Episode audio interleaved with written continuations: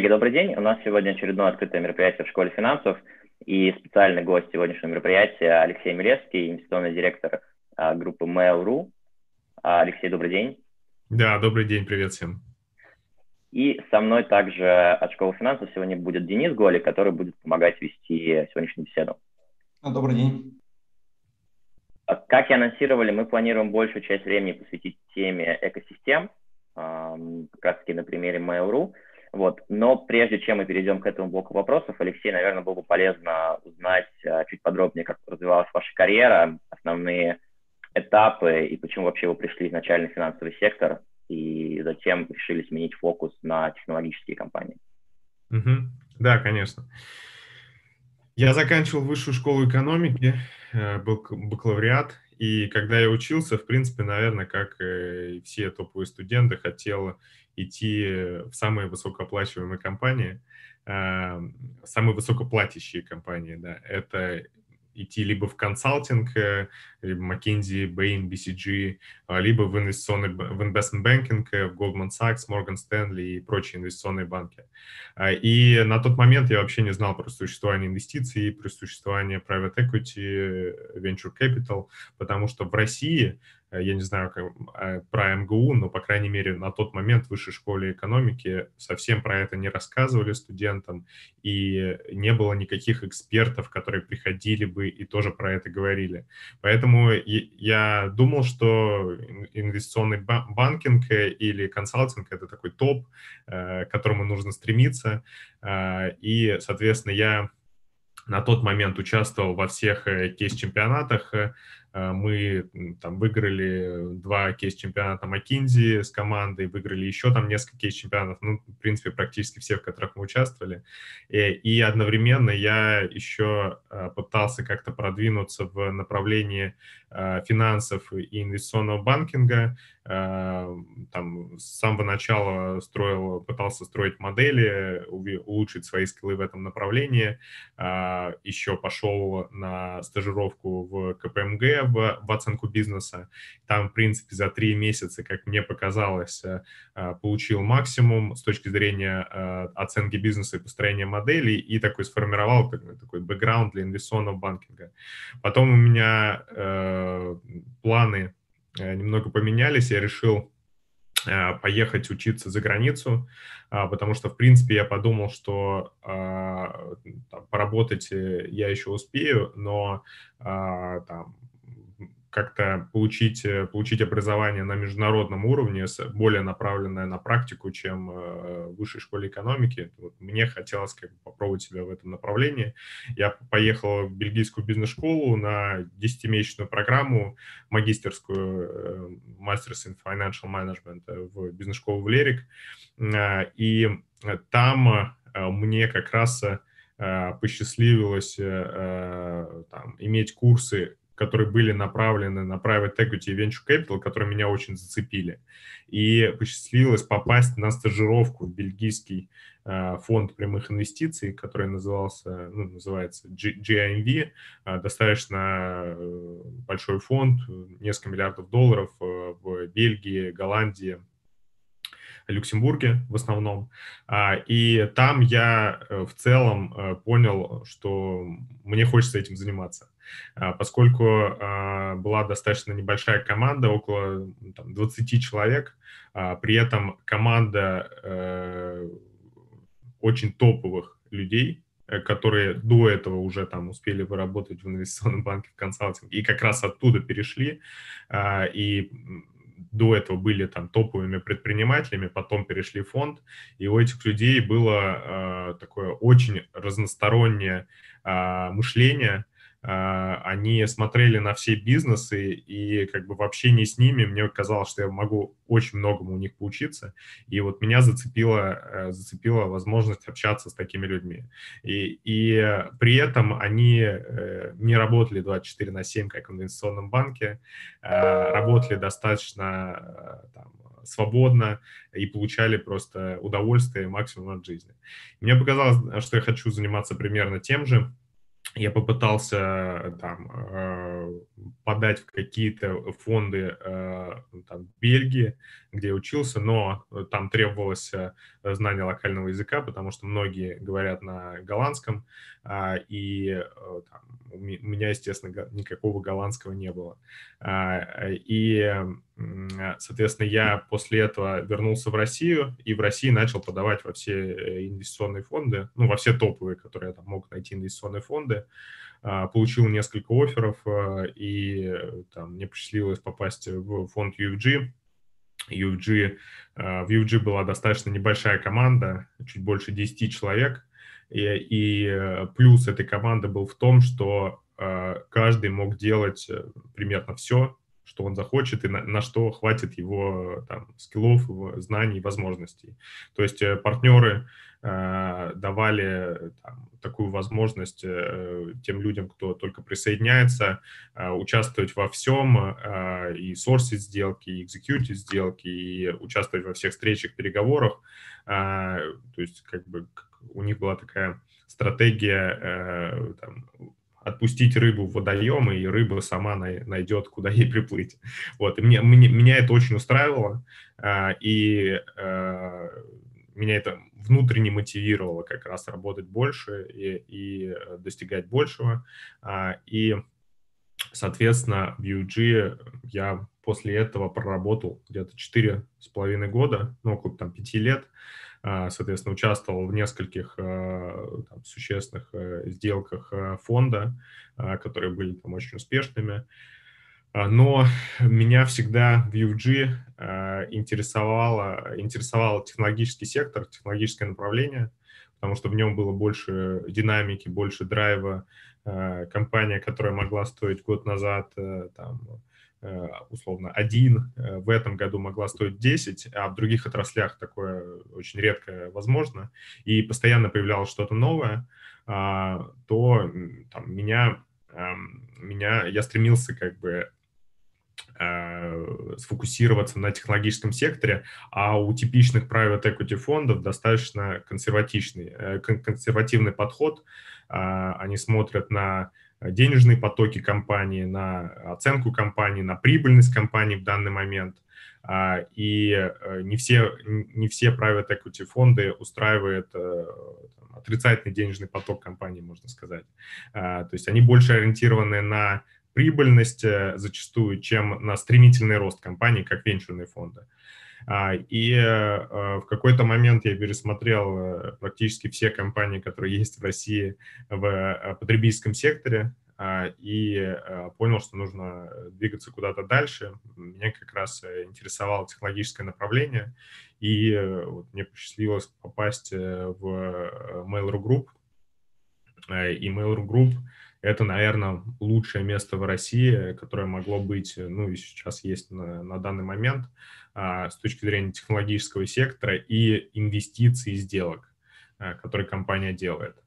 А, вот, соответственно, на тот момент а, я посмотрел а, топовые компании по капитализации в мире, и а, если 20 лет назад э, из э, топовых 10, из топ-10 компаний была одна компания из технологического сектора, а, в, там, если их проранжировать по капитализации, то а, примерно на тот момент, когда я присоединялся к Mail.ru Group, ну и, наверное, примерно сейчас, это там, 7, примерно 7 компаний из, из 10.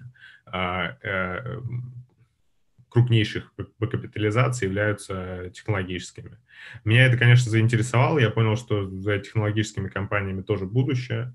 А, и а, то, что строил а, Mail.ru в России раньше, как бы, когда еще был фонд ДСТ, когда многие компании консолидировались, и игровые компании, и социальные сети – Э, и прочие компании. И таким образом образовался холдинг, который э, вышел на IPO, потом э, была там, интегрирована там, крупная социальная сеть, да, и, соответственно, и как бы на компании был достаточно крупный кредит, и какое-то время компания не делала инвестиции, то есть несколько лет компания практически не делала инвестиции, сделки.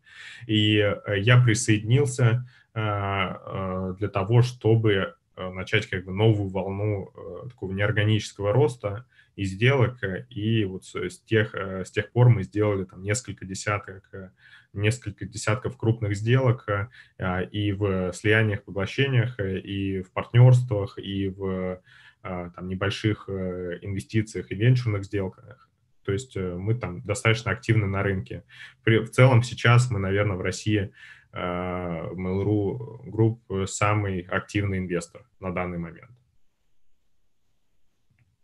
Алексей, прежде чем мы перейдем непосредственно, наверное, к основному блоку, связанному с Mail.ru, э, чуть-чуть остановимся на UFG. Какие качества, которые удалось развить за, как за период работы в финансовом блоке, пригодились уже непосредственно на работе в M&A на команде Mail.ru? То есть вот насколько функционал отличается в UFG, да, в private там, типичным, и то, как это сейчас устроено в M&A-департаменте технологической компании. Я бы сказал, функционал в чем-то похож. А, и в UG я занимался инвестициями, и в Mail.ru Group я занимаюсь инвестициями. А, что мне помогло, а, то, что я приобрел в UG, в дальнейшей работе в Mail.ru Group, это определенно коммуникации с людьми, Э, возможность э, договариваться э, с людьми, потому что зачастую, когда инвестиционная работа состоит в том, что там, ты встречаешься с основателем компании, который строит эту компанию всю свою жизнь, и тебе нужно его убедить либо продать компанию тебе, а, либо инвестировать и стать партнером в его бизнесе. И для него это а, такое решение, которое не принимается там, по щелчку пальцев потому что он строит компанию, там, можно сказать, всю свою жизнь. Некоторые, когда я встречался в UG, некоторые строили компанию там 20 лет, например, и нужно было их убедить, что фонд — это наилучший партнер для них и для развития их компании. И, соответственно, а, там, это переговорческие навыки, да, а, это а, какой-то такой helicopter-view на все, все, что происходит э, в России в потребительских и технологическом секторах. Эм, там, и это мышление формируется из э, общения с большим количеством компаний, когда там, работая в фонде, э, ты встречаешься э, там, за год, наверное, с несколькими сотнями э, компаний и основателей этих компаний, и формируешь мышление, которое может, поможет, может тебе помочь отличить хорошую компанию от плохой компании. Э, может помочь отличить, э, там, какая маржа, как, какие когорты, э, какая возвращаемость клиентов, какая стоимость привлечения этих клиентов, какая, какой lifetime value клиентов. Хороший на рынке ну, является как бы бенчмарком по сравнению там, с другими компаниями. Ты можешь понимать, в какой сектор э, и в сторону какой компании идти. И, в принципе, это формируется там, вне зависимости от того, э, где ты работаешь, э, в M&A или в венчурном или в private equity фонде. То есть это примерно одни и те же навыки, которые в целом применимы в инвестициях и сделках. Переходя непосредственно к текущей позиции Mail.ru, как вообще выглядит типичный рабочий день да, руководителя подразделений, с, э, инвестиционного директора? Э, и такой немножко провокационный вопрос, который тоже мы задаем всем нашим э, приглашенным спикерам, что нравится и не нравится в текущей работе. Рабочий день в целом выглядит э, в большом количестве звонков ну, раньше это были встречи, сейчас это звонки, и я думаю, дальше э, все больше и больше будут э, звонки, потому что мы как минимум э, до осени находимся на удаленном режиме работы, и я думаю, в целом многие технологические компании, а за ними и другие компании будут переходить на удаленный режим вообще, даже там, не в ближайшие месяцы, а в, там, в долгосрочной перспективе, например, такие как Twitter. То есть э, э, рабочий режим э, строится из большого количества встреч и звонков, когда я встречаюсь с да, основателями компаний, встречаюсь со внутренними командами юристов, финансистов, и прочих там, департаментов группы Mail.ru. И, соответственно, мы обсуждаем какие-то условия по сделкам, обсуждаем там, их компании. И сейчас, когда у нас уже очень большое количество инвестиций, в принципе, достаточно Э, много времени занимает э, э, управление текущими компаниями, и, наверное, где-то треть времени занимает то, что я общаюсь с какими-то новыми предпринимателями, новыми компаниями, в которые мы сейчас в данный момент рассматриваем инвестиции. Ну, там, если вкратце, то это где-то 8, 9, 10 звонков в день, Э, продолжительностью по часу, и дальше, соответственно, э, уже ближе к ночи это разбор имейлов, ответы на эти имейлы и какая-то дополнительная как бы работа. Ну, в принципе, это и такой график, он практически каждодневный. А, а если мы вернемся к вопросу, что нравится, не нравится, то есть вот какой-то баланс удается находить и насколько ну, поменялись а, приоритеты в работе после перехода как раз на удаленку. То есть появились какие-то новые такие типовые задачи, а, которых не было в регулярной работе до текущей ситуации. Теперь это стало не знаю, обязательной частью вашего графика. На самом деле работа на удаленке, как оказалось, намного эффективнее, а, потому что в данный момент не требуется времени на дорогу на какие-то встречи а, и в там, ту сторону, и в обратную сторону.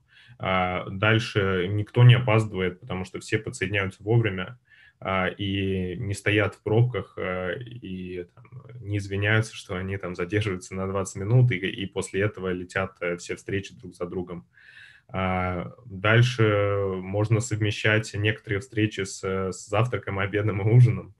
Э, и в целом с какими-то другими делами. Э, иногда можно делать э, два зум-звонка одновременно, когда они стоят на мьюте и в нужный момент подхватывать, отвечать. То есть эффективность и работа, она увеличилась. И если раньше некоторые встречи проводились там по часу, а потому что если люди едут друг, к друг другу достаточно там долгое количество времени, а, вряд ли они ограничатся 15-минутной встречей. А сейчас э, все звонки, они проводятся э, сфокусированно на э, чем-то важном что нужно, нужно людям. То есть если, если важное занимает 15 минут, то этим и ограничиваются. То есть не обязательно как бы растягивать звонок или встречу на час.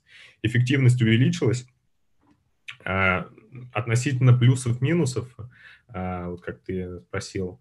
А, в целом, наверное, конечно, я вижу больше плюсов. Меня в целом э, такой график э, работы в инвестициях, он устраивает. Минусов, наверное, практически, практически не вижу для себя. Ну, выглядит как работа мечты, так что, мне кажется, после этой лекции у нас будет много желающих э, с вопросами, как попасть в департамент. А это, кстати, это, кстати, плюс. Э, как раз э, для этого э, я какое-то время сделал курс по прямым инвестициям и венчурному капиталу в Высшей школе экономики на МИЭФе. А сейчас у меня, к сожалению, там, практически нет времени, поэтому я приостановил свое участие в данном курсе. Но э, несколько лет я его читал, и э, как интересно было видеть, как э, студенты, которые были у меня, они дальше оказывались в прямых инвестициях и венчурных фондах, и потом мне уже как бы удавалось с ними даже поработать дальше как бы совместно. А, и Э, фидбэк был очень э, интересный, потому что до сих пор, действительно, как бы до того времени, как я сделал этот курс, ну, по крайней мере, высшей школы экономики, а, никак инвестиции, э, прямые инвестиции, венчурный капитал никак не преподавалось. То есть, в принципе, как если брать 2010 год, когда я заканчивал э, высшую школу экономики, на тот момент, э, то вот э, на момент несколько лет назад практически ничего не поменялось. А, и все студенты также, они грезили быть там, в инвестиционном банке, э, в консалтинге, но никто из них просто практически не знал про прямые инвестиции и венчурный капитал. Но с другой стороны, конечно, э, этот рынок очень ограниченный. И, и рынок там, слияний и поглощений, и рынок прямых инвестиций, венчурных инвестиций. На нем, наверное, работает, я, бы сказал, около, не знаю, 200 человек в России, там, может быть, 200-300 человек в России. То есть э, это в, целом просто очень ограниченная, ограниченная сфера. И э, там, если брать все фонды вместе взятые, то они э, набирают э, новых людей, может быть, там несколько человек э, в год. То есть, как бы, не такой большой рынок, к сожалению, в России, как э, в Штатах или в Европе, или там в Азии где-то еще. Вопрос как раз про команду. А насколько большая команда M&A сейчас в Mail.ru и есть ли планы какие-то, может быть, по расширению команды? Команда у нас небольшая. Мы всегда были за эффективность э, и против каких-то бюрократических э, процедур, которые иногда присутствуют там в различных фондах. Э, мы, у нас команда сейчас состоит из четырех человек, соответственно, я и еще трое моих коллег. Ну, и я бы сказал, что у нас команда, соответственно, исходя из э, сетапа, намного более эффективна, чем в других э, крупных экосистемах или компаниях, в которых работает там от 10 до 25 сотрудников, как бы, примерно выполняющих ту же функцию, но при этом делающих намного меньше сделок, чем, чем наша команда. Раз уж мы затронули тему э, компании, предлагаю перейти к блоку вопросов, непосредственно связанных с текущим положением дел в э, компании, да, и было бы полезно, наверное, узнать для слушателей вообще, как э, выглядит текущая ситуация, в том числе и с учетом влияния там, пандемии. Понятно, что там есть там, результаты, которые мы не можем раскрывать там, ввиду их, ввиду публичности компании, но если в целом как-то мы могли бы в целом обрисовать для наших слушателей – как поменялся фокус компании и как себя чувствует каждое из направлений в текущей ситуации, и какие-то, может быть, взгляды на там, ближайшее будущее. Фокус долгосрочно, естественно, не меняется. А, и а, прелесть Mail.ru в том, что а, Mail.ru Group имеет разные направления бизнеса. И э, эти направления достаточно диверсифицированы. Есть э, около трети выручки э, генерящий игровой бизнес, э, который преимущественно международный. Э, и, соответственно, эта выручка не из России, не с российских пользователей, выручка в долларах. Э, и игры э, по понятным причинам, они э, во время карантина э, этот рынок только ускорился, потому что у людей появилось больше возможностей, больше времени, люди сидят дома, и они как бы хотят чем-то свое время занять. И это что-то, это отчасти являются играми. А, и в этом сегменте там, явно у компании все хорошо. А, соответственно, есть э, э, социальные сети, э, которые, в которых также увеличение притока ну, пользовательской активности, в принципе, как в, в социальных сетях и в мессенджерах во всем мире, потому что у людей, опять же, появилось больше времени. И они его куда-то направляют. Они его направляют на, на то, чтобы, не знаю, смотреть видео ВКонтакте или слушать музыку ВКонтакте или чатиться с друзьями. А, есть э, рекламный рынок э, в целом в России. Рекламный рынок, наверное, чуть больше подвержен э, влиянию текущего кризиса, потому что некоторые компании там режут рекламные расходы, но, соответственно, там есть надежда на его там, скорое восстановление. А, есть различные другие направления бизнеса, такие как доставка еды и доставка продуктов. Вот мы инвестировали в а, приобрели компанию «Самокат», например, которая растет э, по несколько десятков процентов каждый месяц в текущей экономической ситуации, когда люди э, заказывают доставку продуктов домой и им привозят там за 15-20 минут, и эта модель как бы очень хорошо работает в текущей ситуации. Есть доставка э, готовой еды, в Delivery Club, которая тоже как бы растет сумасшедшими темпами. А, есть там, некоторые другие сегменты, такие как рынок такси или рынок каршеринга, которые там, чуть больше подвержены влиянию текущей ситуации. Но если посмотреть на китайский рынок и посмотреть на Диди, например, то э, в такси э, там, уже практически э, там, объемы восстановились до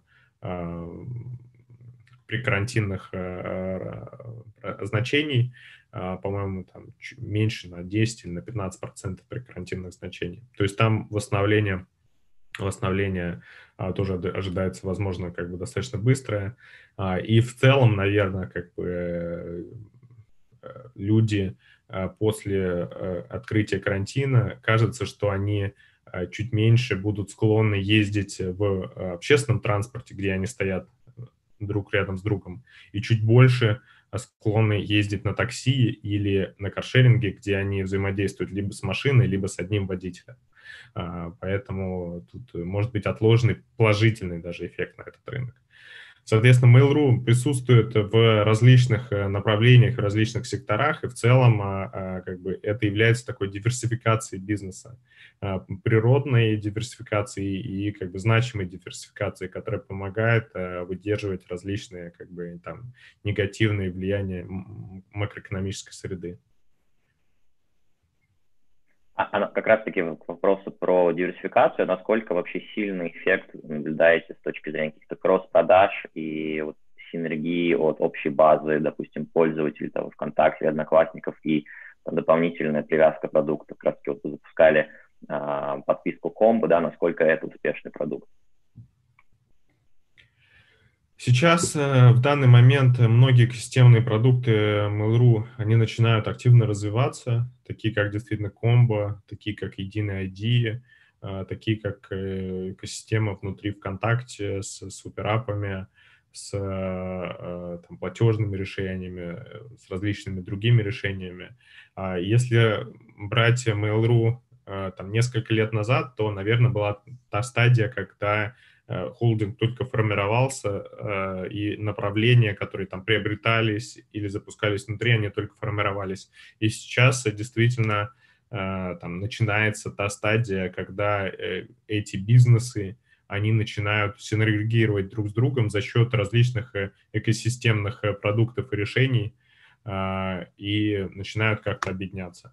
Эта фаза, она явно еще не завершена, и в ней как бы есть э, там, только какие-то первичные результаты, и, наверное, правильные результатах будет э, поговорить э, чуть позже, может быть, там, через год, через два. Раз уж мы затронули ну, основную, наверное, сегодняшнюю тему, это вопрос экосистем и их роль как раз-таки в развитии интернет-компаний – в феврале 2020 года, незадолго до того, как мы все ушли на карантин, Mail.ru Group как раз-таки анонсировал новую стратегию развития до 2022 года. А, в чем ее основные положения, может быть, вкратце, да, было бы интересно узнать, и в чем отличие от предыдущего плана, то есть на что сместился фокус в этой версии? Угу. Если, я бы сказал, если раньше был фокус выходить в какие-то новые направления, совершенно как бы отличные от текущего бизнеса, группы, то сейчас, я подозреваю, что сейчас фокус больше как раз в том, чтобы скомбинировать текущие бизнесы, которые есть в холдинге, э, определенно с каким-то добавлением каких-то еще направлений и с каким-то неорганическим ростом, но все-таки фокус на то, чтобы а, действительно эти бизнесы э, как бы чтобы один плюс один был не 2,5, а один плюс один был три или четыре вот как бы, чтобы Эм, сфокусировать э, холдинг на эм, том, чтобы э, была синергичность между направлениями, чтобы э, была единая действительно экосистема, чтобы каждый бизнес, который находится внутри холдинга, он добавлял что-то и самому холдингу, и чтобы холдинг добавлял что-то этому бизнесу. То есть тогда действительно экосистема это не просто э, собрание активов, а это что-то как бы более мощное э, и там имеющее более э, сильную позицию, чем про просто э, инвестиционный холдинг. А если мы будем сравнивать э, подход Mail.ru Group к скорее, там, не знаю, копирование таких уже устоявших шаблонов на примере зарубежных лидеров, там, будет там, Alibaba там, или Google или Amazon, или это попытка пойти каким-то новым путем, да, специфическим именно для России. То есть вот как, как строилась стратегия, именно подход к э, разработке э, экосистем для Mail.ru? Естественно, мы всегда смотрим на все, что происходит в мире. У нас есть даже несколько человек, которые над этим работают, э, которые смотрят на все сделки, которые происходят в мире, на сделки топовых инвестиционных фондов и сделки свыше определенного трэш-холда, и все, что делают топовые интернет-компании, такие как Tencent, Alibaba, там, ByteDance, Amazon, Facebook, Google и прочие в мире. А, и мы, естественно, смотрим э, на то, как они строят свои экосистемы. А, но при этом а, никогда невозможно просто копировать, и российский рынок имеет свои определенные особенности.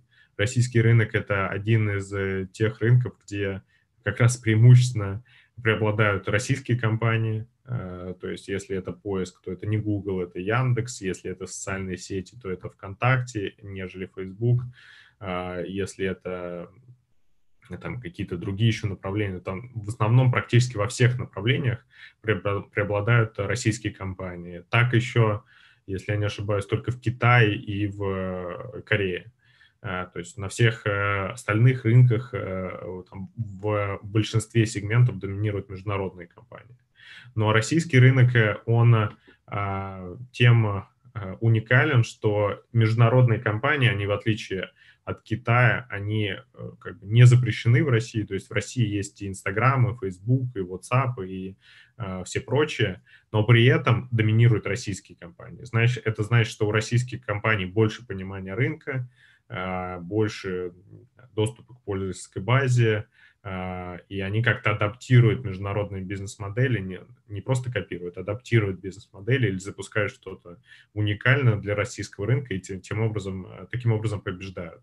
Поэтому, естественно, мы смотрим на все, что происходит в мире, на все, что делают интернет-гиганты, но а, как бы берем, берем то, что применимо к нам, а, и пытаемся там, сделать свою стратегию, которая э, работает только у нас, потому что только у нас э, есть э, такой набор бизнесов, как игровое там, направление, как социальные сети, как ОТО-сервисы, как e-commerce, в который мы инвестировали в AliExpress. А, и в целом а, наш бизнес в чем-то был похож на Tencent, а, в том, что есть и игры, и социальные сети, но когда мы инвестировали в e-commerce активно, то он сейчас он больше похож на Tencent и Alibaba вместе взятые. То есть, наверное, так можно сказать. И просто какая-то стратегия от международного гиганта, она напрямую неприменима. А если мы говорим непосредственно о конкуренции внутри страны, то в чем, там, может быть, есть несколько примеров сильных сторон компании, да, вот в этой конкурентной борьбе, поскольку в каких-то э, направлениях там есть несколько тоже компаний, которые пытаются строить свою экосистему, там, и в финтехе, и в, в том же интернете, в каких-то отраслях есть там сильные игроки на локальном рынке, э, как, например, там случай с Авито, да, то есть как э, компания себя чувствует э, непосредственно на российском рынке и вот, сильные стороны, которые можно было бы выделить? А первая сильная сторона, наверное, это пользователи. А, и у Mail.ru их больше 100 миллионов пользователей, которые заходят на а, социальные сети и в различные другие ресурсы Mail.ru Group. И по пользователям мы холдинг номер один определенно. И второй э, сильный фактор, который я бы назвал, это такой бизнес-ориентированный подход. Э, и он не присущ всем компаниям на рынке.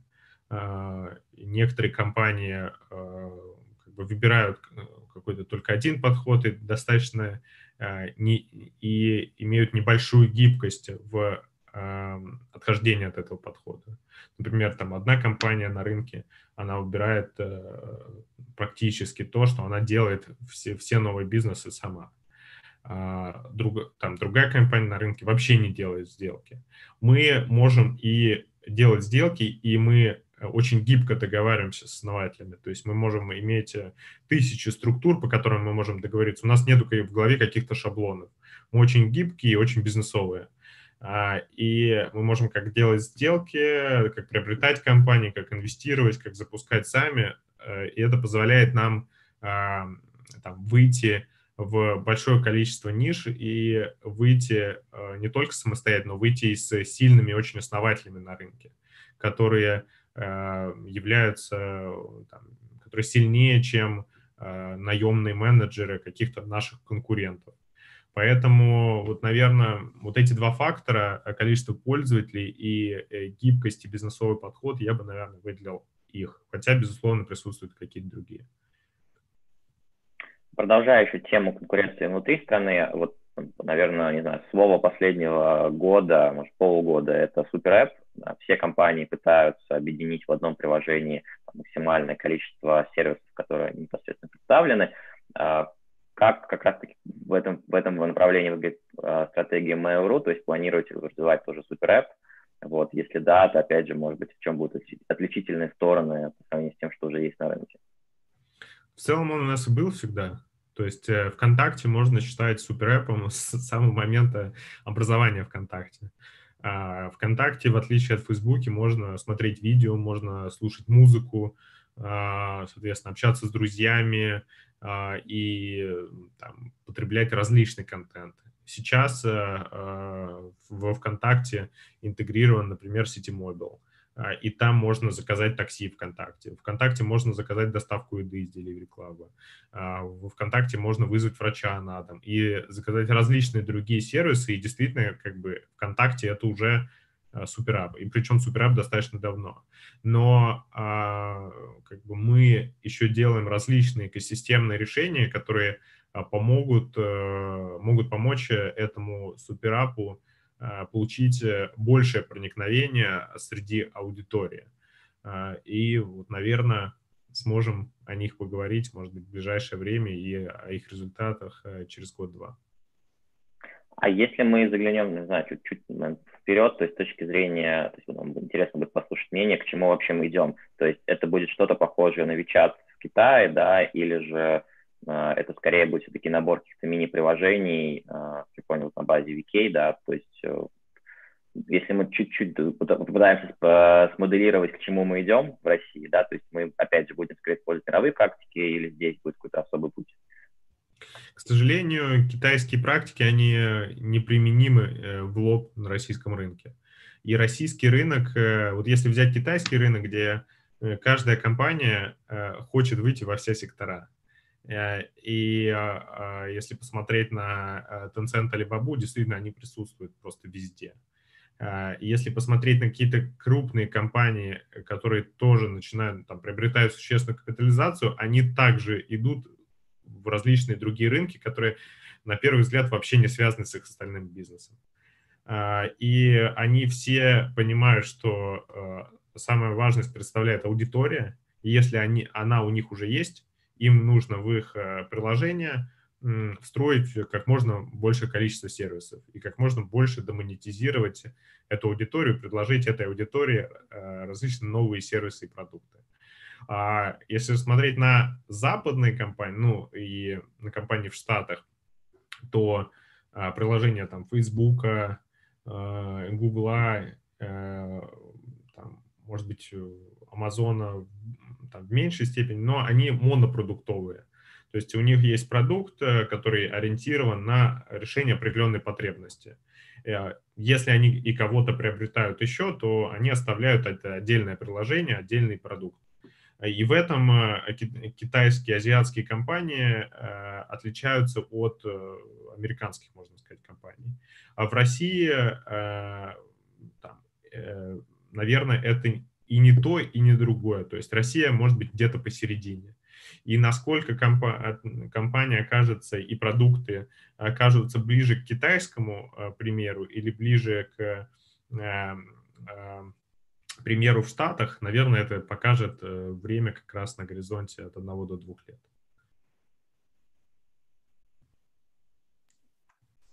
Алексей, а вот Mail.ru за последние годы анонсировал несколько успешных совместных предприятий с лидерами рынка. А вот можете сказать поподробнее, как проходил процесс создания таких предприятий, как э, распределялись роли в объединенных компаниях и вот какие сейчас э, такие проекты есть в пайплайне у Mail.ru и вот какой, в каком они сейчас находятся состоянии в условиях, опять же, текущей ситуации? Угу. А, да, соответственно, могу рассказать про эти сделки. А, мы сделали два очень э, крупных совместных предприятия по прошлом году. А, вышли на, рынке, на рынок э, электронной коммерции, хотя у нас присутствовал проект Пандау, но мы значительно усилились на этом рынке через совместное предприятие с Алиэкспрессом, с Алибабой. И электронная коммерция в России э, имеет проникновение по прошлому году, допустим, около 4%, в то время как в Китае это проникновение 20-25%.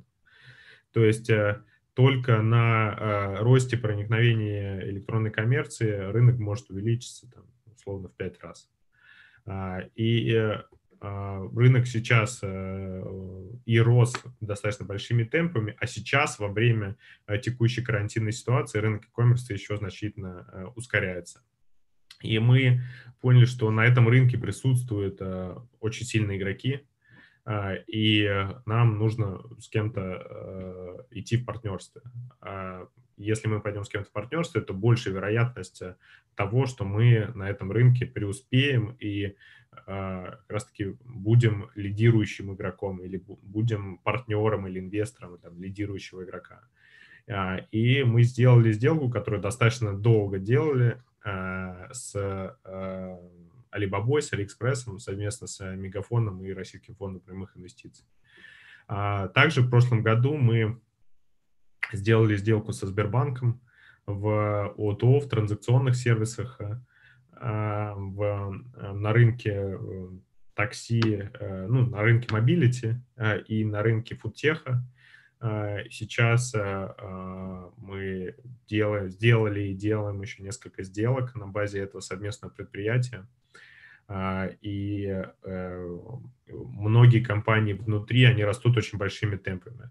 Опять же, в лице Сбербанка мы нашли не только финансового партнера, но и стратегического большого партнера – и, и э, мы поняли, что рынки э, еды и, и э, мобильности, они очень большие.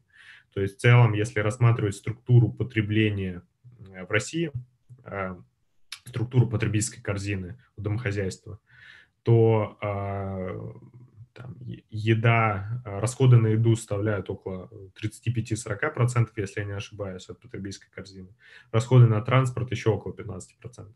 То есть вместе э, эти два рынка в структуре потребительских расходов составляют больше 50%. То есть э, с точки зрения потребительского рынка это самые большие сегменты.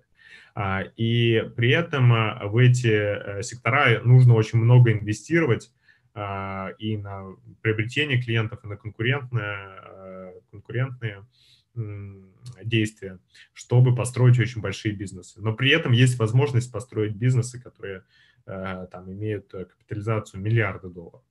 А, соответственно, и мы а, приняли решение, что нам нужен э, и финансовый, и стратегический партнер, и как раз сделали сделку с там, крупнейшим российским банком, которая, в принципе, на данный момент оказалась очень успешной для нас, и компании в этом холдинге Э, в, в этом совместном предприятии очень успешно развиваются. А как вот, э, как раз продолжая предыдущий вопрос, э, как вы считаете, сформирована ли сейчас система Mail.ru и есть какие-то еще непокрытые направления, и как вот вы в данном направлении работаете? Определенно, есть некоторые непокрытые направления, которые мы э, рассматриваем э, и стараемся покрыть э, через запуск э, новых проектов внутри или через инвестиции, или через э, а, сделки по приобретению компании а, или через партнерство. То есть мы всегда э, рассматриваем вот все возможные четыре направления развития и выходов в а, какой-то новый сегмент, но таких направлений, естественно, становится меньше. То есть если пару лет назад мы смотрели там, на 20 возможных рынков, пытались их как-то сприоритизировать и думали, в какой нам рынок стоит выйти с точки зрения приоритета, то сейчас там, рынки, на которых мы не присутствуем, их, наверное, всего несколько. Э, вот как раз э, продолжение темы совместных мероприятий, сделок. Э, расскажите о самой сложной сделке, которую проводили, и которая была, или, может быть, которая была наиболее значимая для вот, текущей сформировавшейся системы Mail.ru. Самая сложная сделка, она, наверное, была тоже да, самая значимая. То есть вообще по сложности сделки, я бы сказал, делятся э, на несколько сегментов. Есть э, небольшие инвестиционные сделки, в которых э, там, участвует не только Mail.ru, а, но и еще какие-то другие компании. Допустим, компания собирает небольшой раунд, и мы э, присоединяемся к этому раунду и являемся одним из участников. И такие сделки обычно делают просто венчурные фонды. А, эти сделки наименее сложные, и в них как бы важна скорость принятия решения. И эти сделки можно закрывать за несколько дней. То есть они вообще не сложные в плане экзекьюшена. Дальше есть сделки, в которых э, тоже инвестиционные, где мы приобретаем небольшую миноритарную долю, но участвуем только мы, не участвует больше никто. Они более, чуть более сложные, потому что только мы занимаемся э, due diligence, только мы занимаемся драфтингом документов, но все равно они достаточно простые, они могут занимать там, 2-3 недели с точки зрения закрытия таких сделок.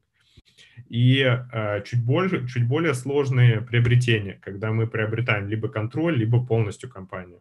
Там э, мы делаем существенную проверку компании, там мы э, там, э, продумываем будущее компании на, на годы вперед, э, продумываем, как э, э, компания интегрируется, может быть, интегрируются или нет определенные службы в компании и э, это занимает большее погружение, и с точки зрения экзекьюшена более сложные, э, такие сделки более сложные, чем венчурные сделки. И самые сложные сделки — это какие-то очень большие, крупные партнерства, когда э, стороны вкладывают и денежные средства, и активы. И, например, в сделке со Сбербанком э, мы делали сделку на одном уровне, э, еще Э, под сделкой э, были компании Delivery Club, Citymobile э, на внутри этих и многие другие компании, которые мы также вкладывали в этот холдинг. В каждой из этих компаний были другие акционеры, другие партнеры. В некоторых компаниях было по 30 других акционеров. И с точки зрения какого-то управленческого вовлечения, такие сделки, они самые сложные, потому что как бы идет есть какой-то единый дедлайн, но при этом есть огромное количество а, под сделок внутри формирования вот единой сделки по партнерству, и а, в каждом, а, в каждой из них есть э, какие-то взаимоотношения с партнерами, с акционерами. И если где-то что-то пробуксовывает, то начинает пробуксовывать вся структура. И поэтому эта сделка похожа на какие-то перебежки от одной, от одних акционеров, от одной компании к другой, и, и Э, там, возможность как-то э, менеджерить и выстраивать процесс так, чтобы все компании успевали за единым дедлайном, который идет. Вот, наверное, э, эти сделки, они самые сложные по, по execution. А вот, предположим, Mail.ru хочет выйти в сегмент, да, в котором еще не присутствует, и как, каким образом происходит процесс отбора кандидатов и какие характеристики там, целевых компаний являются ключевыми при выборе? А, если мы не присутствуем на этом рынке, то мы можем выйти различными путями. Мы можем э, сделать э, этот проект самостоятельно э, и найти команду. Мы можем инвестировать в какой-то текущий проект на рынке, или мы можем приобрести какую-то компанию. И, как правило, мы достаточно много делаем сделок, и если есть уже хорошая, сильная команда на рынке с Э, хорошими показателями бизнеса, с ростом, с работающей экономикой, то мы скорее двинемся через приобретение или через инвестицию. Но если как бы на рынке никого нету, из существующих игроков, но нам интересен этот рынок, либо у того игрока, который есть, достаточно слабая команда, и мы не верим, что мы с этой командой мы можем построить огромный бизнес, то тогда скорее действительно мы э, сделаем э, такой проект внутри самостоятельно. И мы смотрим ну, на, на достаточно стандартный Э, набор факторов, на которые смотрят и венчурные фонды, и фонды прямых инвестиций. В принципе, размер рынка, потому что у нас выручка порядка там, 70 миллиардов рублей, а, и чтобы нам получить рост нашей выручки, нам нужно выходить в те сегменты, которые могут делать хотя бы несколько миллиардов рублей по выручке в среднесрочной перспективе. То есть мы не можем делать, сделать 100 э, сделок одновременно, э, которые могут э, генерить и имеют потенциал выйти там, на 100-200 миллионов рублей по выручке. Просто тогда мы не сможем ими всеми управлять. То есть нам нужно выбирать только те сегменты, которые могут делать существенную выручку. И э, существенную выручку можно делать там, где размер рынка этого, это позволяет. Э, то есть э, и 90, наверное, процентов компаний или бизнес-моделей, э, даже с сильными основателями, эм, отбрасываются на этапе проверки того, сколько эта компания может делать потенциально в России выручки и какой размер рынка для этой компании. Ну а дальше, соответственно, это команда, это работающая юнит-экономика, это текущие показатели роста, барьеры для входа, соответственно, ну, какие-то еще другие, э, другие факторы, которые мы рассматриваем применительно каждой отдельной компании. А как устроен процесс интеграции приобретенного бизнеса в экосистему и сколько по времени может занимать такой процесс? А, у нас э, достаточно большая гибкость в холдинге.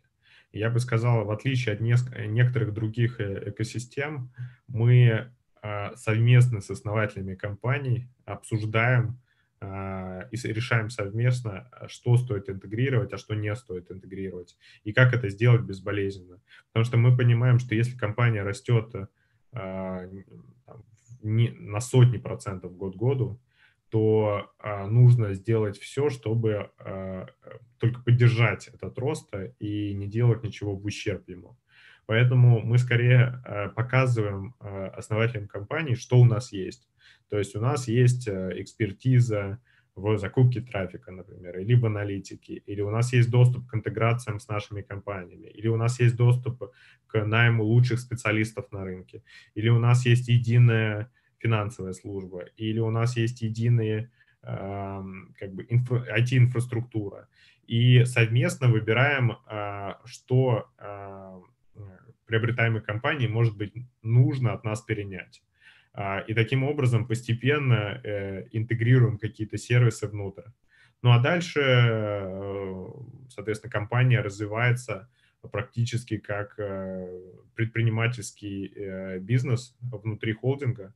То есть, а, естественно, у нас есть единый бюджет холдинга и бюджеты различных компаний, они как-то раз в год там защищаются и составляют единый бюджет, но на уровне э, управления компанией э, все, э, все основатели и эм, руководители определенных направлений и бизнесов, они принимают самостоятельное решение по тому, кого им нанимать, какой, как, как они видят продукт, как они ведут операционный бизнес.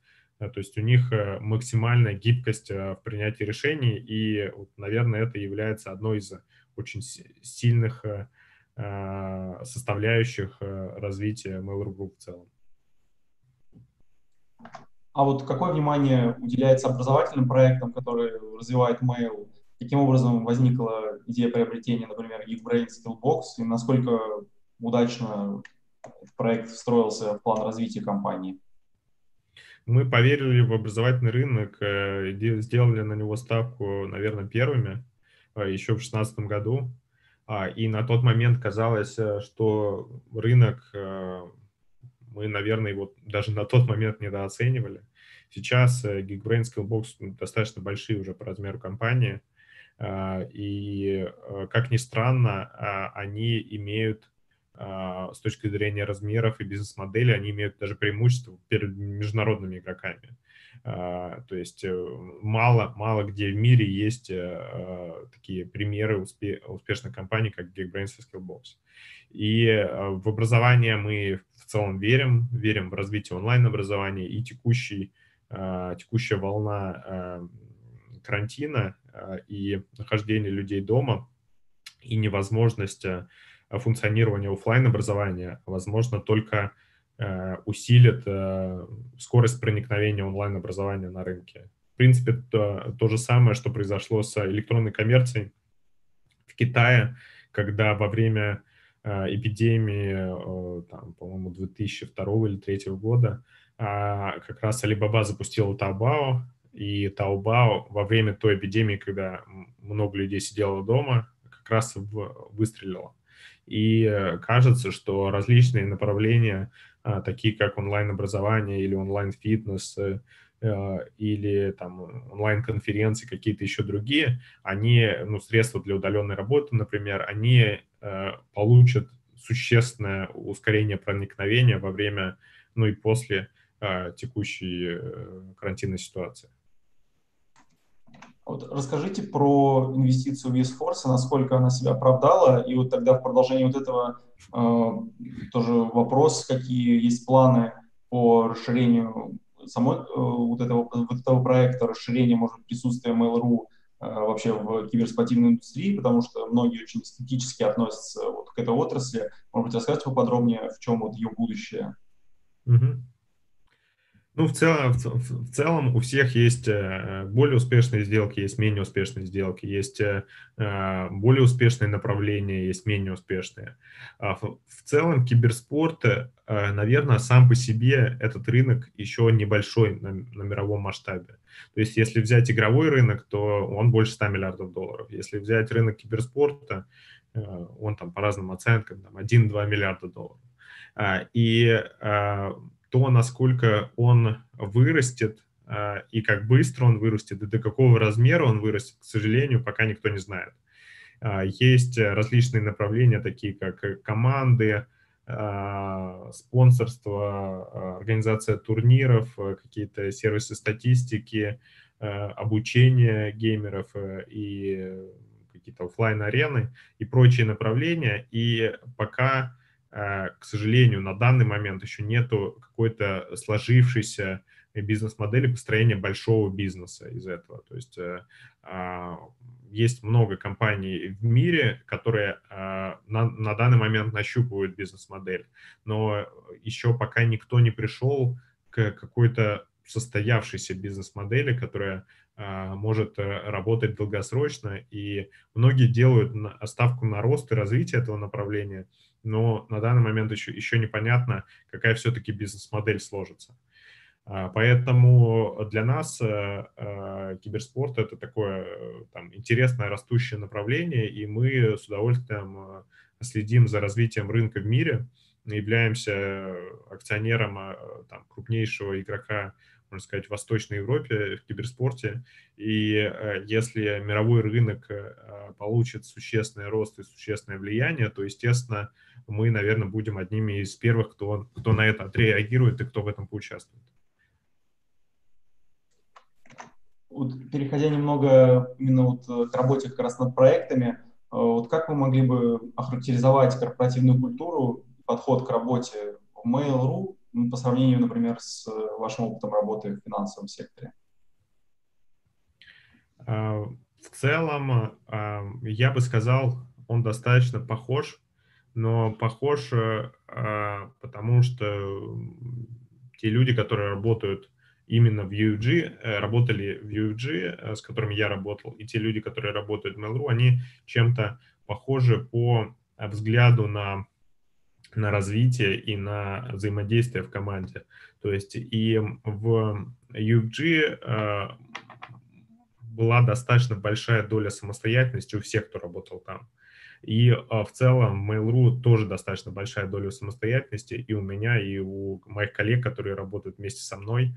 А, э, и соответственно, как бы если у человека большая доля самостоятельности, и он самостоятельно отвечает за достаточно большое количество направлений, и имеет ответственность э, в этих направлениях, то он быстрее развивается. А если он быстрее развивается, то он может а, э, более успешно и более качественно и э, делать новые сделки и делать их больше. Соответственно, поэтому это позволяет нашей команде делать там, десятки сделок, иногда десятки сделок в год. Соответственно, Э, не во всех компаниях есть такой подход э, к тому, что все, э, все внутри команды там, занимаются и берут на себя очень много ответственности и обязанностей. И, наверное, как бы это уникальная черта и фонда, в котором я работал, и эм, компании, в которой я сейчас работаю. И мне эта черта нравится, и в целом я, наверное, сам могу только в, так, в таких условиях работать, и только такие условия меня самого мотивируют. Ну, давайте перейдем тогда к вопросу, наверное, о вашем личном распорядке, можно так сказать. То есть где вы э, питаете энергию для вот такого насыщенного жизненного ритма, о котором вы говорили в начале выступления, как проводите свободное время при его наличии, что, может быть, вас вдохновляет? А, откуда я питаю энергию? А, в целом я питаю энергию а, через новые знания, которые я получаю, поскольку общаясь с большим количеством предпринимателей и умных людей на рынке, которые многие из которых умнее тебя, да, по крайней мере, умнее тебя в каком-то направлении, как минимум. А, то ты получаешь большое количество новых знаний, и э, это питает какое-то личное развитие. И от этого я получаю энергию. А, я получаю энергию от э, также переговоров э, с умными людьми, от закрытия каких-то вех, каких-то сделок, от того, что что-то Э, что мы делали, как бы и приложили к этому усилия, это что-то развивается и становится каким-то существенным бизнесом. И тогда э, ты понимаешь, что а, действительно, как бы ты приложил к этому усилия и сделал эту сделку, либо сделал этот бизнес, либо придумал эту инвестиционную идею, либо вообще идею этого бизнеса, и это стало чем-то большим, ты понимаешь, что вот э, величина, ну, величина твоей заслуги, она существенна в этом. И это как-то тоже питает э, какую-то дополнительную энергию. При этом э, относительно свободного времени, к сожалению, его практически нету. Э, потому что э, я практически всегда работаю. И если бы в сутках было 50 часов, наверное, я бы работал там 48. Э, ну, не, наверное, тоже спал бы. Ну, я, а, то есть если вы вычесть время на сон, да, то практически всегда я работаю. У меня буквально там час времени в день, когда я не работаю. Но и то я думаю про работу в это время. И зачастую приходят какие-то мысли, а, которые дальше как-то разворачивают э, идею по тому, куда идти дальше. А, мне очень нравится занятие спортом, причем э, такими определенными видами спорта, которые более экстремальные, а в которых можно полностью отключиться. И э, когда имеешь возможность полностью отключиться и э, там, не думать там, про какое-то направление, то это, это как бы фокусирует на чем-то, там, когда ты едешь, не знаю, на кайте, например, или когда э, занимаешься единоборствами или еще каким-то видом спорта, на, на который э, в, в котором невозможно отвлечься. То есть, если ты отвлечешься, то ты как бы потеряешь фокус и, э, не знаю, упадешь с доски или пропустишь удар или что-то еще. Соответственно, и такие виды спорта, они помогают действительно как бы разгружать э, психику, но в целом э, практически все время я работаю. И нет такого, что а, вся работа сделана. То есть у меня, никогда нет такого, что вся работа сделана, потому что у меня всегда есть а, там сотни неотвеченных э, сообщений, сотни проектов, которые мне прислали, а, там сотни направлений, в которые можно пойти и узнать что-то новое и сделать какую-то сделку. Просто у меня не хватает как бы на это, на это времени. Поэтому я как-то пытаюсь регулировать свое вовлечение, там, и пока у меня есть интерес, к какому-то направлению или какому-то общению, какой-то сделке, я как бы перевожу туда фокус. Если у меня нет интереса, то, соответственно, есть еще 100 как бы сделок и направлений, которые также стоят в очереди.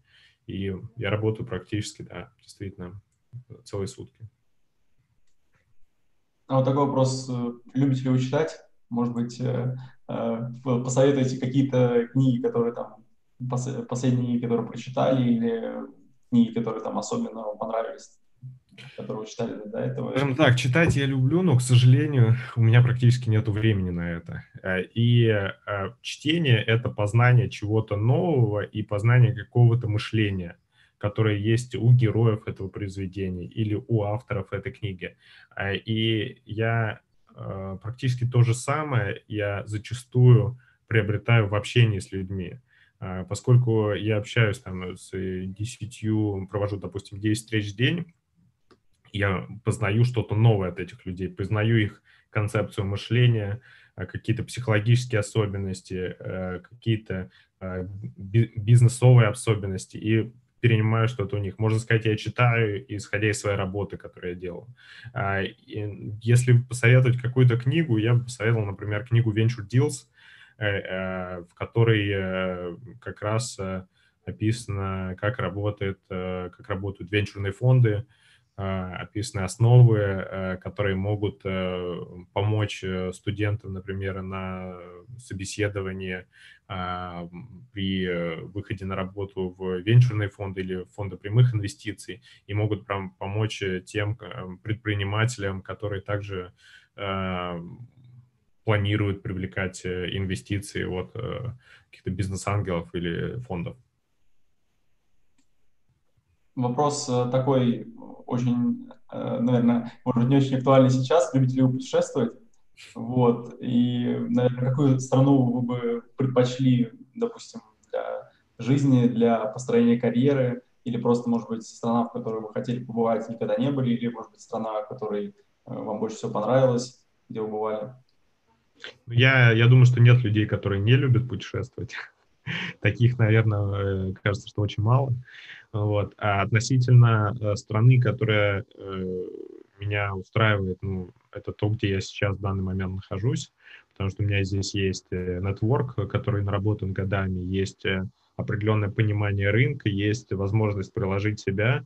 Определенно мне нравятся какие-то другие места, такие как Штаты, например, как э, долина, э, где происходит по динамике огромное количество каких-то новых бизнесов, новых стартапов, новых сделок, и мне важна динамика, которая происходит. То есть я бы, я бы, наверное, не смог жить в каком-то тихом месте, как в фильме «Залечь на дно в Брюге». То есть, условно, в Брюге, наверное, я бы не смог долгое время жить, а в каком-то Э, очень подвижном и полном динамики городе. Э, там в целом вот это меня интересует.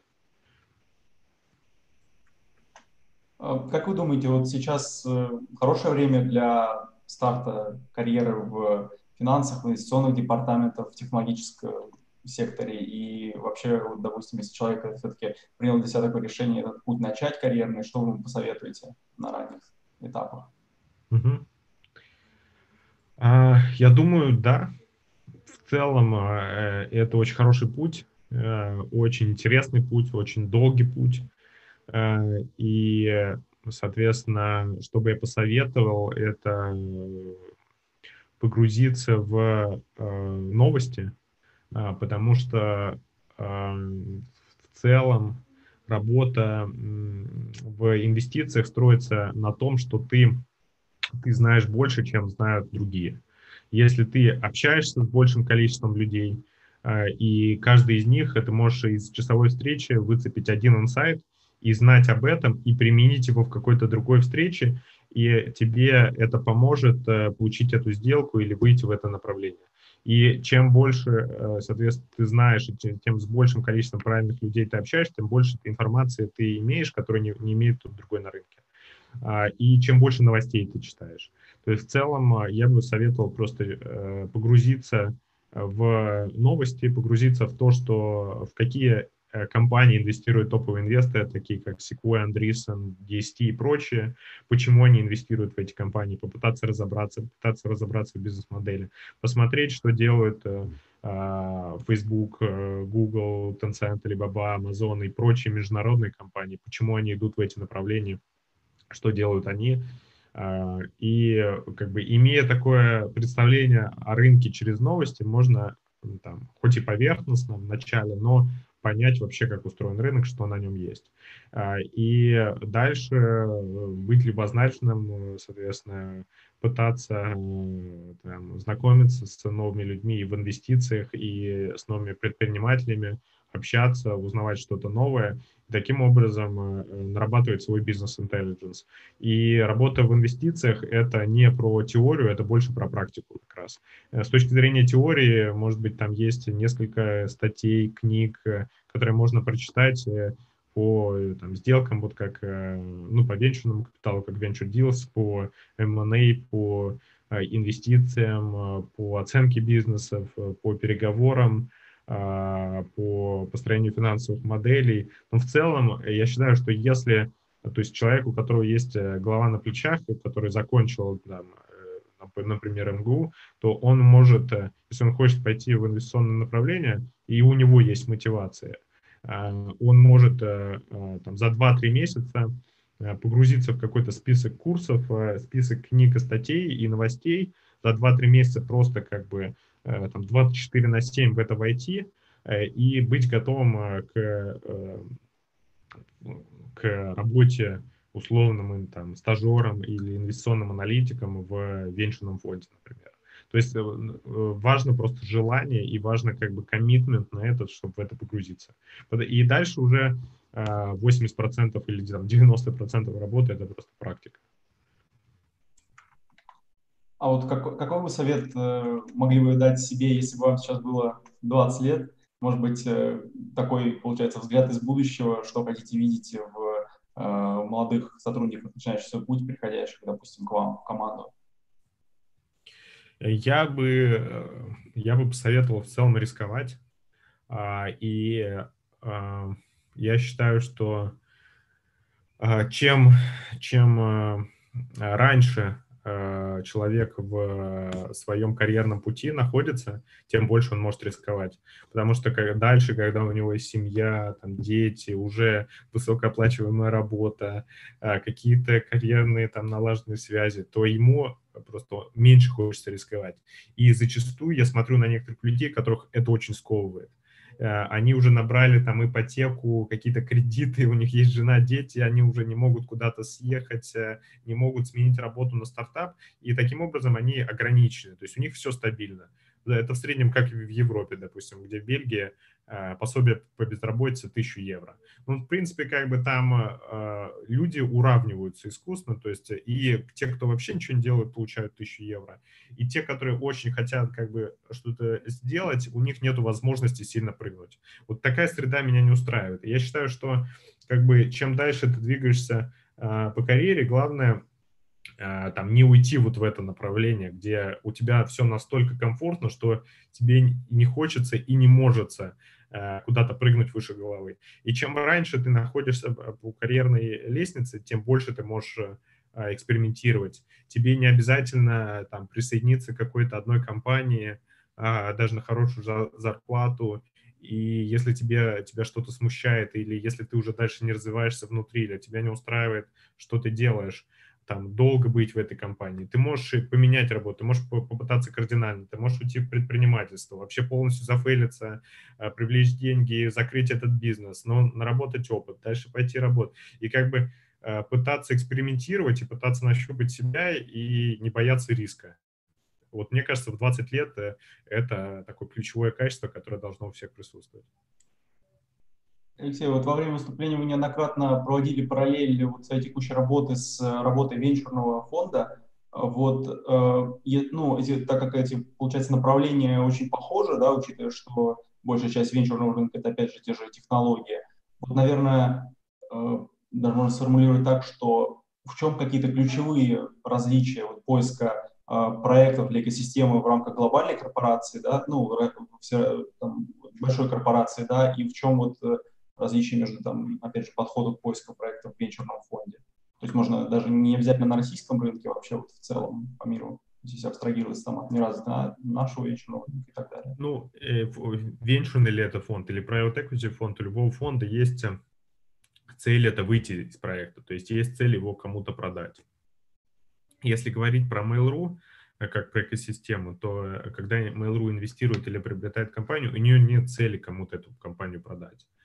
А, и а, как бы это одно из отличий. Второе отличие, что финансовые инвесторы, будь то венчурный фонд или private equity фонд, они все-таки финансовые инвесторы. Как бы они э, там, себя сильно не продавали, конечно, чем-то они могут помочь компании, но не финансовые инвесторы с точки зрения экосистемы, такой как Mail.ru, э, у этой экосистемы есть очень много сильных э, возможностей. И эти возможности можно передать компании, можно приложить компании. И для компании это возможность включиться в какую-то экосистему и получить что-то большее, чем стендалон развитие этой компании. И поэтому это инвестиции про экосистему и про синергии, не просто финансовые инвестиции, когда вкладывается доллар и с желанием заработать э, там 3 или 5 долларов э, через э, там 3-5 лет. Соответственно, как бы подход другой, но в целом подход к оценке компетенции команды, к оценке там, юнит экономики, оценке каких-то критериев инвестирования, он в целом похожий и в венчурных фондах, и в фондах прямых инвестиций, и в там M&A э, крупных э, корпораций, он в целом похожий. Только как бы везде есть свои особенности, но в целом они делают примерно одно и то же. Алексей, наверное, завершающий вопрос. Мы достаточно эффективно, мне кажется, покрыли все вопросы, в том числе с YouTube, как раз-таки к разговору об эффективности, который мы упоминали в течение беседы. А, наверное, последний вопрос, а, такой больше тоже такой творческий. Вот по всем этом многообразии таргетов и компаний, да, с которыми вам приходится взаимодействовать, искать новые возможности, как удается такой, сохранить баланс, находить эти возможности, да, и вот тратить ограниченное количество времени, но находить э, интересные компании для э, потенциальных приобретений. Расскажите свои секреты. Секретов нету, на самом деле. Просто инвестиции — это pattern recognition. То есть, э, когда ты только начинаешь ими заниматься, к сожалению, э, ты имеешь возможность э, посмотреть на какое-то ограниченное количество проектов. А, и вот все новые инвесторы, будь то им там 20 лет или 30 или 50 лет, как, если они только начинают заниматься инвестициями, как правило, первые инвестиции, которые они делают, они не успешны. Почему? Потому что у них а, нету эм, такого, э, такой возможности э, отличить одни проекты от других. Когда ты посмотрел 10 проектов, ты выбираешь лучшие из 10. Когда ты посмотрел 100 проектов, ты выбираешь лучшие из 100. Когда ты посмотрел 10 тысяч проектов, ты выбираешь лучшие из 10 тысяч.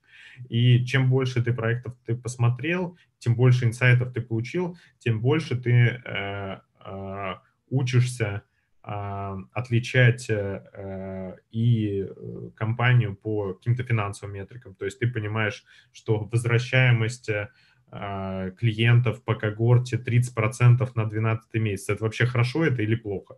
То есть, может быть, тебе кажется, что, вау, ну, в принципе, это достаточно высокий показатель, а этот показатель самый, там, самый небольшой среди там, похожих компаний на рынке. Или этот показатель в этой отрасли – он намного ниже, чем в других отраслях. Тогда, может быть, зачем идти в эту отрасль? Может, стоит пойти в другой сектор и, и там найти инвестицию, туда проинвестировать. Это, соответственно, это и количественные показатели, и какие-то э, качественные показатели э, в общении с основателями компании. То есть ты в общении с ними э, там, учишься задавать правильные вопросы. А действительно ли основатель посвящает все свое время компании? А насколько он замотивирован? А как он смотрит на развитие компании, долгосрочно или недолгосрочно, а как он подходит к найму сотрудников в компанию. А, и когда ты задаешь э, эти вопросы, и они, в принципе, как бы достаточно быстро ты э, имеешь э, возможность э, понять, какие вопросы правильно задавать. То есть, чтобы этому научиться, там, ну, может быть, нужно там, несколько месяцев. И, соответственно, но ты получаешь ответы, которые э, дают возможность ранжировать э, там, силу основателей э, в их, их каких-то компетенций по тому, как они отвечают. И зачастую ты сам не знаешь ответа, но когда тебе отвечает основатель, ты понимаешь, вау, насколько этот, этот э, э основатель круче всех остальных в том, что он делает, и в этой компетенции, в этом направлении. То есть ты понимаешь по э, э, просто сравнению ответов. И чем больше ты э, приобретаешь вот такого э, из общения с компаниями, с основателями, тем лучше ты понимаешь, как действительно отличить хорошую компанию, в которую стоит инвестировать, от той компании, в которую лучше пусть инвестируют какие-то другие инвесторы.